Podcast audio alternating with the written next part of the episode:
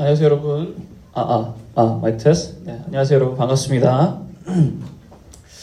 앞뒤자로 인사하실까요? 뭐 짧, 뭐 몇 분 안 되시니까 모든 분들과 눈을 마주치면서 인사하시기 바랍니다. 잘 오셨습니다. 환영합니다. 축복합니다. 잘 오셨습니다. 환영합니다. 축복합니다. 말씀 보겠습니다. 말씀 룻기 1장 16절 말씀입니다. 룻기 1장 16절 말씀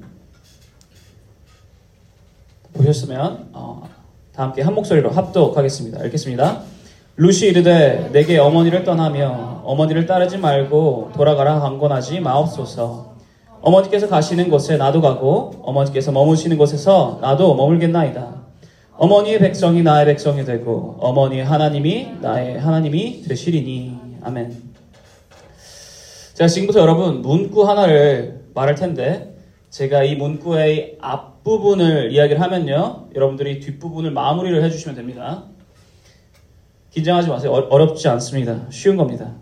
제가 앞부분을 얘기할 테니까 여러분들 그냥 떠올 딱 듣자마자 떠오르는 그 뒷부분을 마무리해 주시면 돼요. 읽겠습니다. 만병의 근원은 다시 다시 하겠습니다. 만병의 근원은 스트레스 맞습니다. 크게 한번 다시 해볼까요? 만병의 근원은 맞습니다. 만병의 근원은 스트레스다라고 합니다. 그리고 이 만병의 이 만병의 근원이 스트레스다라는 것은요 사실 세상 모두가 다 알고 있습니다. 어린 아이로부터 시작해서 뭐 어른들까지 노인분들까지 남녀노소 뭐 미국인 한국인 구별 없이 이 스트레스가 우리를 병들게 만든다라는 것을 우리는 알고 있습니다. 비만, 당뇨, 고혈압, 우울증 등 스트레스는 수많은 병을 이렇게 이렇게 야기를 합니다. 아마 이것에 다들 공감하실 겁니다. 여기 계신 분들도 아마 이 스트레스 때문에 지금 좀 힘든 그러한 분들도 계실 것입니다. 그런데 여러분, 왜 믿으시나요? 스트레스가 만병의 근원이다. 이 스트레스가 보이는 것도 아닌데 왜 이것이 만병의 근원이다라고 우리는 믿고 있습니까? 왜 우리가 이것을 이 스트레스가 만병의 근원이다라는 것을 믿고 또한 거기에 우리는 공감을 자연스럽게 이렇게 하고 있을까요? 보이지는 않지만 이 스트레스가 존재한다라는 것을 우리는 뼈저리게 우리 생활 속에서 느끼기 때문입니다. 스트레스는 보이진 않지만 이 스트레스로 이 스트레스 영향이 우리에게 끼친다는 것을 우리 느끼고 또한 그 영향을 보기도 하기 때문입니다. 스트레스 자체는 보이지 않지만 그 영향이 보인다라는 것입니다. 이와 같이 우리에게는요, 이 스트레스와 같이 이 세상에는 보이는 것과 보이지 않는 것이 존재합니다. 그리고 우리는 이 보이는 것과 보이지 않는 것 두 가지를요, 동시에 주목하고 있을 수가 없습니다. 무슨 말이냐? 이 사람의 눈에는요, 이 중심시와 주변시가 있습니다. 들어보셨나요? 중심시와 주변시, 혹은 중심시야와 주변시야. 이 중심시, 혹은 중심시야는요, 내가 현재 이 시선을 두고 있는 것, 내가 이렇게 집중하고 있는 것을 보는 시야이며, 무언가를 가장 선명하고 정확하게 볼 수 있는 시야입니다. 그와 반대로 이 주변 시야는 내가 현재 집중하고 있는 것에 주변에 있는 말 그대로 있는 좀 약간 바깥쪽에 초점을 벗어나는 시야 모든 것이 살짝 흐릿하게 보이는 그러한 시야입니다. 그리고 우리는 이 세상에 존재하는 이 보이는 것과 보이지 않는 것을요 동시에 이 중심 시야에 둘 수가 없습니다. 어느 한 가지를 중심 시야에 두면 다른 한 가지는 주변 시야에 두어야 한다라는 것입니다. 그렇다면 우리는 둘 중 무엇을 중심 시야야 중심 중심 시야에 두어야 할까요? 보이는 것 혹은 보이지 않는 것 어느 것을 우리는 중심 시야에 두어야 할까요? 우리는요 보이지 않는 것을 우리의 중심 시야에 두어야 합니다. 어떻게 보면 너무나도 모순적인 말입니다. 보이지 않는 것을 중심 시야에 두어라. 보이지 않는 것을 집중하여라. 너무나도 모순적이고 어떻게 보면 비효율적 으로 보이는 이 말이지만 그럼에도 불구하고 우리는 이 보이지 않는 것에 더욱더 집중해야 된다는 것입니다. 왜냐? 이 보이지 않는 것이야말로 더 본질적인 것이기 때문입니다. 보이지 않는 것이야말로 더 우리 삶 속에 중요한 것이기 때문입니다. 저희들 방금 이야기 나왔던 스트레스도 마찬가지 아닙니까? 우리가 만병의 무엇이 스트레스다라고 하였습니까? 만병의 근원이 스트레스다라고 하였습니다. 근원, 즉, 이 만병이 생기는 이 본질이 스트레스로부터 나온다라는 거예요. 이 본질 해결하지 않고는요, 뿌리 뽑을 수가 없습니다. 병을 고칠 수가 없어요. 제대로 치료할 수가 없다라는 것입니다. 우리의 삶도 마찬가지입니다. 우리가 눈에 보이는 건 이런 외적인 것에만 너무 집중하다 보면 그것만 쫓아다니다 보면은 결국에 정작 본질적인 것은 놓치고 살아가게 됩니다. 수박 겉만 계속 핥고 있다라는 거예요. 정말 이 수박 맛은 모른 채 수박 겉만 계속 핥으면서 아 이게 수박 맛이다라고 착각하며 산다라는 것입니다. 그렇게 헤매면서 살게 되어요. 미로에 갇힌 것처럼 정답이 어딘지 모른 채 이곳저곳 돌아다니며 헤매면서 어디로 가야 할지 모르게 나아간다라는 것입니다. 올바른 길을 가기 위해서는요. 또한 이 선택의 길 앞에 서 있을 때 올바른 길을 선택하기 위해서는요. 우리는 보이지 않는 것에 더욱더 집중해야 합니다. 다른 말로 하여서 이 보이지 않는 것을 볼 수 있는 눈을 가져야 된다는 거예요. 보이지 않는 것을 볼 수 있는 눈을 떠야 한다라는 것입니다. 보이지 않는 것을 볼 수 있었던, 보이지 않는 것에 더욱더 집중하였던 인물. 그 인물이 바로 저희들이 방금 읽었던 이 본문 가운데 나오는 룻이라는 이 인물입니다. 오늘 본문에서 룻은요, 이 선택의 기로 앞에 서 있었습니다. 어떠한 선택의 기로였냐? 그 선택의 기로가 생긴 배경을 여러분들 잠깐 이야기 나누겠습니다. 룻기 1장 2절에서 5절입니다. 1장 2절에서 5절 다 함께 한 목소리로 읽어보겠습니다. 읽겠습니다. 그 사람의 이름은 엘리멜렉이요 그의 아내의 이름은 나오미요 그의 두 아들의 이름은 말론과 기론이니 유다 베들레헴 에브라 사람들이더라. 그들이 모압 지망에 들어가서 거기 살더니 나오미 남편 엘리멜렉이 죽고 나오미와 그의 두 아들이 남았으며 그들은 모압 여자 중에서 그들의 아내를 맞이하였는데 하나의 이름은 오르바요 하나의 이름은 룻이더라. 그들이 거기에 거주한 지 10년쯤에 말론과 기론 두 사람이 다 죽고 그 여인은 두 아들과 남편의 뒤에 남았더라. 아멘. 방금 이 말씀을 잠깐 요약하자면요. 이 나음이라는 여인이 있습니다. 이 여인은요. 저희들이 저번 주에 이 순예배 오신 분도 알겠지만 이 베들레헴에 살던 사람입니다. 베들레헴에 살다가 기근을 피해서 이 모압 땅으로 이 거주지를 옮기게 됩니다. 그런데 그 모압 당에서 어떻게 되나요? 첫 번째로 자신의 남편이 죽게 되어요. 그렇게 되면 지금 이 현재 남편이 죽은 다음에 이 나오미, 나오미의 이 가족 구성은 어떻게 됩니까? 나오미와 두 아들이 있습니다. 이렇게 세 명이 가족 구성으로 살아가게 되어요. 그렇게 셋이 살다가 나오미는 두 명의 이 며느리를 맞이하게 됩니다. 한 명은 오르바라는 여인이고요. 다른 한 명은 룻이라는 여인입니다.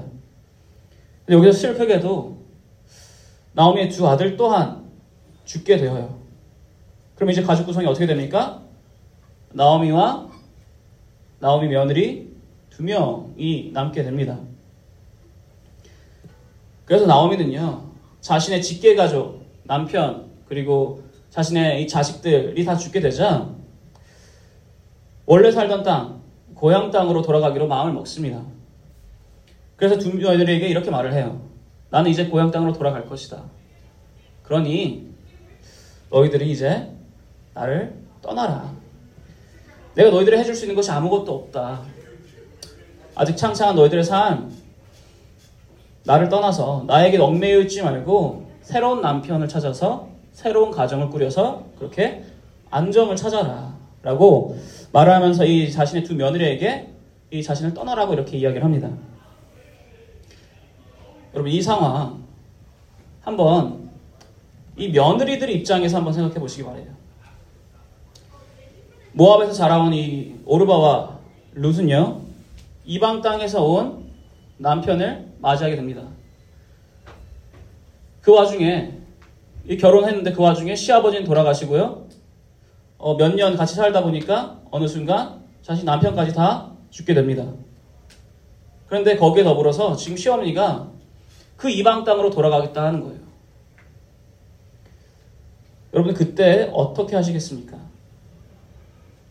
직계 가족도 아니고 이제는 남편이 죽은 마당에 이제는 어쩌면 관계가 모호해지고 어떻게 보면 흐릿해진 그 연결고리가 흐릿해진 그 시어머니를 따라서 이방 땅으로 가시겠습니까? 아니면 이 고향 땅에서 새로운 남편을 찾아서 새로운 가정을 꾸려서 그 안정을 찾아보겠습니까? 어떤 길을 여러분 선택하시겠습니까? 이 며느리 중 한 명, 이 오르바는요, 이 모압 땅에 낳는 것을 선택을 합니다. 그렇게 나오미 곁을 떠나게 됩니다. 그런데 그와 다르게 이 룻은요, 나오미 곁에 계속해서 함께하는 것을 선택을 합니다. 여러분 한번 잘 생각해 보세요. 지금 룻의 이 선택, 여러분들은 이해가 가십니까? 공감하십니까? 아, 나였어도 나오미를 따랐겠다. 나였어도 나오미 따라갔겠다. 공감하시나요? 여러분, 이 상황 속에서 루시 지금 나오미를 따라하는, 나오미를 따라가는 선택은요, 이유가 없습니다. 전혀 이유가 없어요. 그럴 이유를 찾지 못합니다. 여기 본문에 이, 저희들이 방금 읽었던 이 4절에 쓰여 있듯이요. 적어도 10년간 룻은 나오미 곁에서 나오미가 어떻게 살아왔는지를 보아왔습니다. 남편도 죽고 아들도 죽고 기근 피해서 왔는데 정작 여기서 가족은 다 잃고 얻은 것은 하나도 없고 모든 것은 잃은. 혼자의 힘으로 더 이상 살아갈 수 없는 여인. 흔히 세상이 말하길 박복한 여인. 이 여인과 함께하면 어떻게 보면 나도 박복해질 것 같은 그러한 모습의 여인. 게다가 이제는 뚜렷한 연결고리조차 있지 않은 흐릿한 그런 모든 것을 잃은 여인. 그러한 여인을 왜 따라갑니까? 루시 여기서 나오미를 따라간 이유.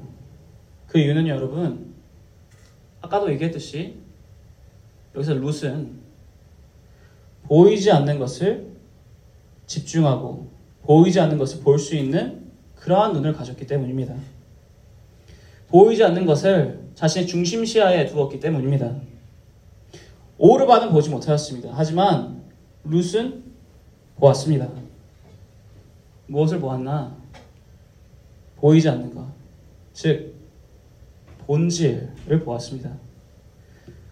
도대체 그 본질이 무엇이길래 이렇게 말도 안 되는 선택을 하게 하는가? 도대체 루스는 나오미 가운데 나오미를 보면서 무엇을 보았기에 이렇게 상식적으로 아니 어떻게 생각해도 이해가 되지 않는 전혀 따라갈 이유가 없는 그러한 선택을 하게 되었는가? 이, 돈, 이 본질이 도대체 무엇이길래? 이 본질은요, 하나님의 은혜입니다. 룻은요, 10년간 이 나오미 곁에서 나오미를 보면서 나오미 삶 속에서 역사하신 하나님의 그 은혜를 보았습니다. 그리고 그 은혜를 느꼈습니다. 그렇기 때문에 오늘 본문 가운데 나오미 룻이 이렇게 고백하는 것입니다. 룻기 1장 16절 저희 오늘 아까 읽었던 이 본문 말씀 다시 한 번 더 읽어보겠습니다. 읽겠습니다. 루시 이르되 내게 어머니를 떠나며 어머니를 따르지 말고 돌아가라 강권하지 마옵소서. 어머니께서 가시는 곳에 나도 가고 어머니께서 머무시는 곳에 나도 머물겠나이다. 어머니의 백성이 나의 백성이 되고 어머니의 하나님이 나의 하나님이 되시리니. 아멘. 룻은요, 자신의 시어머니 나무의 삶 가운데 역사하시는 하나님께서 부어주시, 부어주시는 그 은혜를 보았다라는 거예요. 하나님께서 이 나오미와 함께하는 것을 룻은 보았다라는 것입니다. 그리고 그 은혜가 너무나도 위대하고 너무나 놀랍기 때문에 그 옆에서 보고 느꼈습니다. 아, 하나님께서 함께 하신 이 나오미. 하나님께서 이 넘치는 은혜를 부어주신 이 나오미와 절대 떨어져서는 안 되겠다. 내 곁에 꼭 함께 해야겠다. 일반적인 시선으로는요, 여러분, 하나님의 은혜를 절대 볼 수가 없습니다. 보이는 것, 이 외적인 것에만 집중하면 여러분, 아까도 말했듯, 나오미는 운도 없고, 불행하고, 모든 것을 잃은 여인이에요. 더 잘 살고자 다른 곳으로 왔는데, 더 망해서 가는 그러한 여인입니다. 그런데, 보이지 않는 것에 집중하면, 그 나오미의 삶 가운데 역사하신 하나님의 은혜를 볼 수가 있습니다. 그리고 나오미는요, 아까 말했던 대로 모든 것을 잃었습니다. 남편 잃었고요, 아들도 잃었습니다. 여러분들 가운데 이 가족을 잃어본 경험이 있으신 분들이 있으실지 모르겠지만, 여러분, 남편 잃고 이 자신의 모든 자식까지 잃는, 잃는다라는 건요, 이것만 해도 미쳐버릴 수가 있습니다. 정신 놓고 미쳐서 돌아다녀도 그 어느 누구도 나오미 손가락질 할 수가 없습니다. 왜? 그렇게 미쳐버리는 게 당연하니까. 거기에 뭐, 나오미에게 무엇이 더 있습니까? 돈이 있습니까? 뭐가 있습니까? 아무것도 없습니다. 오늘 하루 뭘 먹고 살지도 고, 고민해야 되는 게 바로 이 나오미예요.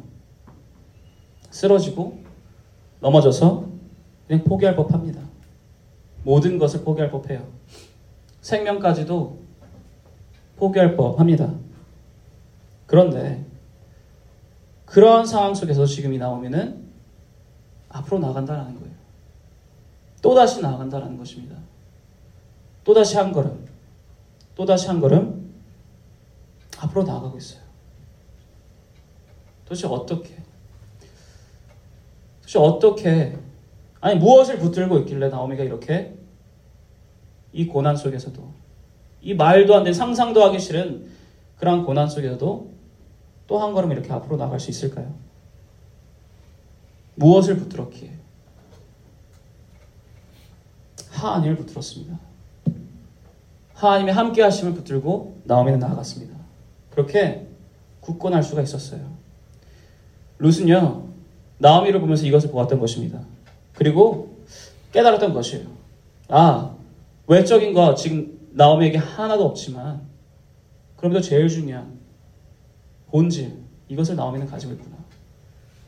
하나님께서 이 여인과 함께하고 계시는구나. 이것을 깨달았습니다. 그렇게 이 여인이 그렇게 쓰러지고 넘어져, 넘어져도 다시 일어나서 앞으로 나아갈 수 있는 것이구나. 누군가 이 하나님이라는 존재가 이 여인이 다시 앞으로 계속해서 나아갈 수 있도록 도와주시고 붙들어주고 계시는구나. 은혜를 부어주고 계시는구나를 깨달았습니다. 하나님의 은혜는요, 여러분, 아까도 말했듯이 보지 않으려고 하면 얼마든지, 얼마든지 무시할 수 있습니다. 눈을 감고 뜨는 것과 비슷합니다. 여러분, 눈을 감고 있는 게 더 어렵겠습니까? 아니면 눈을 뜨고 있는 게 더 어렵겠습니까? 당연히 뜨고 있는 게 더 훨씬 더 어렵습니다. 여러분 잠잘 때, 여러분 평소에 잠을 몇 시간씩 주무십니까? 어떤 분들은 뭐 짧게, 뭐 최근 뭐 중간 고사 기간이니까 2시간, 3시간씩 주무시는 분들도 계실 테고, 어떤 분은 뭐 5시간, 어떤 분은 뭐 이거 여기까지 얘기했는데 웃으시는 거 보면은 이런 적은 시간이 아니신가 봅니다. 기본 뭐 8시간, 어떤 분들은 뭐 12시간, 16시간, 저는 뭐 24시간이 넘어가는 시간 동안 잠 잡았다라는 분들도 봤어요. 하루에 12시간이 가도 24시간이 가도 눈 감고 충분히 있을 수 있다라는 거예요. 어렵지 않다라는 겁니다. 눈 감는 것. 그리고 그에 반해 눈 뜨는 거 어떻습니까? 우리 눈싸움 하지 않습니까? 눈싸움만 해도 어떻게 해요? 얼마나 오랫동안 여러분 눈싸움 할 수 있습니까? 1분? 3분? 5분? 그 정도만 눈 뜨고 있는 것도 여러분 굉장히 어렵습니다. 하나님의 은혜도 마찬가지다라는 거예요. 하나님의 은혜를 눈앞에 두고도 우리는 얼마든지 쉽고 가볍게 눈 감고 그 은혜 무시할 수 있습니다. 아, 은혜는 없다라고 무시할 수 있어요. 오히려 눈을 뜨려고 노력해야지만, 집중해야지만 그 은혜 볼 수 있다라는 거예요. 여러분, 부모님의 사랑, 그 사랑을 통한 은혜가 그렇지 않습니까? 우리가 아직 어릴 때 좀 성숙하지 못할 때, 좀 많이 성숙하지 못할 때 부모님께 이렇게 말하거나 이렇게 생각할 때가 있습니다. 도대체 나에게 해준 것이 무엇인가? 냐고. 어쩌면 한 걸음 더 나아가서 이렇게 말하는 사람도 있습니다. 이럴 거면 왜 나왔냐고. 를 보려 하지 않으니 볼 수가 없습니다. 얼마나 그 사랑이 큰지, 그 사랑을 주기 위해서 얼마나 큰 희생을 감당했는지, 그리고 그것이 나에게 얼마나 큰 은혜인지를 볼 수가 없어요. 그러다 결국 그 은혜 언제 보게 됩니까? 더 이상 그 은혜를 누릴 수가 없을 때, 그때 비로소 그 은혜 보게 됩니다. 내가 끊임없이 받고 누려왔던 것들이 당연한 것이 아니었음을 알게 되었을 때, 그때야 비로소 그 은혜를 보게 됩니다. 이, 소, 이 성경 속에 나오는 이 탕자가 그렇지 않습니까? 탕자도요, 당연하다 생각했습니다. 아버지 유산 받는 거 당연하지. 당연히 받아야지. 아버지께서 주시는 나의 먹을 것, 입을 것, 마실 것. 아니, 부모라는 존재가 당연히 그거 provide 해줘야지. 내가 건강하게 태어난 거? 아, 당연하지. 교육받는 거? 아니, 요즘 시대에 교육받는 거 당연하지. 근데 어떤 때 그 당연함이 더 이상 당연한 것이 아니었음을 탕자는 느끼게 됩니까? 그것이 은혜였음을 깨닫게 됩니까? 모든 것을 잃었을 때. 결국에 모든 것을 잃고 돼지우리 속에서 진흙 속에 뒹굴고 있을 때 그때 비로소 깨닫게 됩니다. 아, 은혜였구나. 그 모든 것이 아버지의 은혜였구나.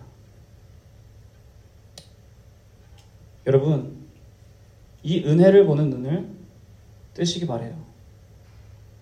외적인 것이 아니라 본질적인 것을 보는 눈을 뜨시기 바랍니다. 뒤늦게가 아니라 지금 이 시간 바로 눈 뜨시기 바래요. 그렇게 여러분 본질에 주목하시기 바랍니다. 고린도후서 4장 18절에 이렇게 쓰여 있습니다. 다 함께 읽어보겠습니다. 읽겠습니다.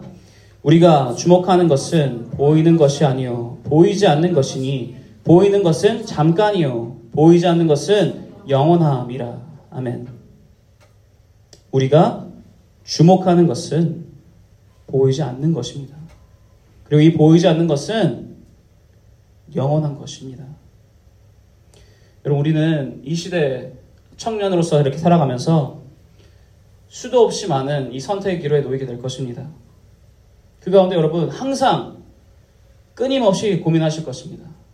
도대체 이 선택의 길 앞에서 옳은 선택, 옳은 길은 어디일까? 그럴 때 여러분 외적으로 보이는 것에 현혹되지 마시기 바랍니다. 그렇게 외적으로 보이는 것은요, 바로 눈앞에 보이는 것은요, 화려한 것들은요, 본질이 아닙니다. 사라질 것들입니다. 막다른 길입니다. 대신 여러분 보이지 않는 것들에 시선을 두시기 바랍니다. 보이지 않는 그것 바로 우리가 집중하지 않고 있으면 볼 수 없는 것. 우리가 중심시야에 두지 않으면 볼 수 없는 것. 그 바로 하나님의 은혜에 시선을 두시기 바랍니다. 왜냐 이 보이지 않는 것은 우리를 막다른 길로 인도하는 것이 아니라 영원함의 길로 인도하기 때문입니다. 옳은 길로 인도하기 때문입니다. 루시 그러하였던 것처럼 보이지 않는 것을 그리고 본질을 보고 그러고 선택하시기 바래요. 그렇게 여러분 주님의 은혜를 보시며 그 주님의 은혜를 보는 눈을 떠서 이 여러분 살아가는 삶 가운데 헤매지 않고 흔들리지 않고 수박 겉핥기식으로 나아가는 것이 아니라 진정한 이 본질을 보며 굳건하게 나아가는 영원한 옳은 길로 나아가는 모든 여러분 되시기를 축원합니다. 다 함께 기도하기를 바랍니다. 저희들 어, 아시는 분은 아시다시피 이 순예배에서 여러분 기도를 받고 싶으신 분들은요 저나 이 변우리 사모님과 김주희 목사님께서 돌아다니시면서 이 저 기도를 해주실 텐데 그 기도를 받고 싶으신 분들은 이 땅바닥에서 앉으셔도 좋고요 무릎을 꿇으셔도 좋습니다. 그 그곳에서 기도하고 계시면 저희들이 돌아다니면서 여러분들을 위해서 기도를 해드리겠습니다. 하지만 만약 아, 좀 아직 불편하다 하시는 분들은 현재 그 자리에 앉아서 기도하시기 바랍니다. 이렇게 기도하시기 바랍니다. 하나님 아버지 감사드립니다. 우리 제가 지금까지 보이지 않는 것에 집중해야 하는데 그러지 못한 순간들이 너무나도 많습니다. 그렇다 보니 하나님께서 주신 은혜가 은혜인 것으로 알지 못하고 당연함으로 알고 살아갈 때가 너무나도 많았습니다. 주님, 이제는 보이지 않는 것에 집중하겠습니다. 보이지 않는 것, 그것을 나의 시선의 중심에 두겠습니다. 그렇게 하나님의 은혜를 바라보겠습니다. 그럴 때 주님, 제가 더욱더 주님께서 기뻐하시고 주님께서 인도하시는 그 옳은 길, 영원함의 길로 나아가는 주님의 자녀 될 수 있도록 인도하여 달라고 이렇게 여러분 다 함께 기도하시기 바랍니다. 그럼 다 함께 기도하겠습니다.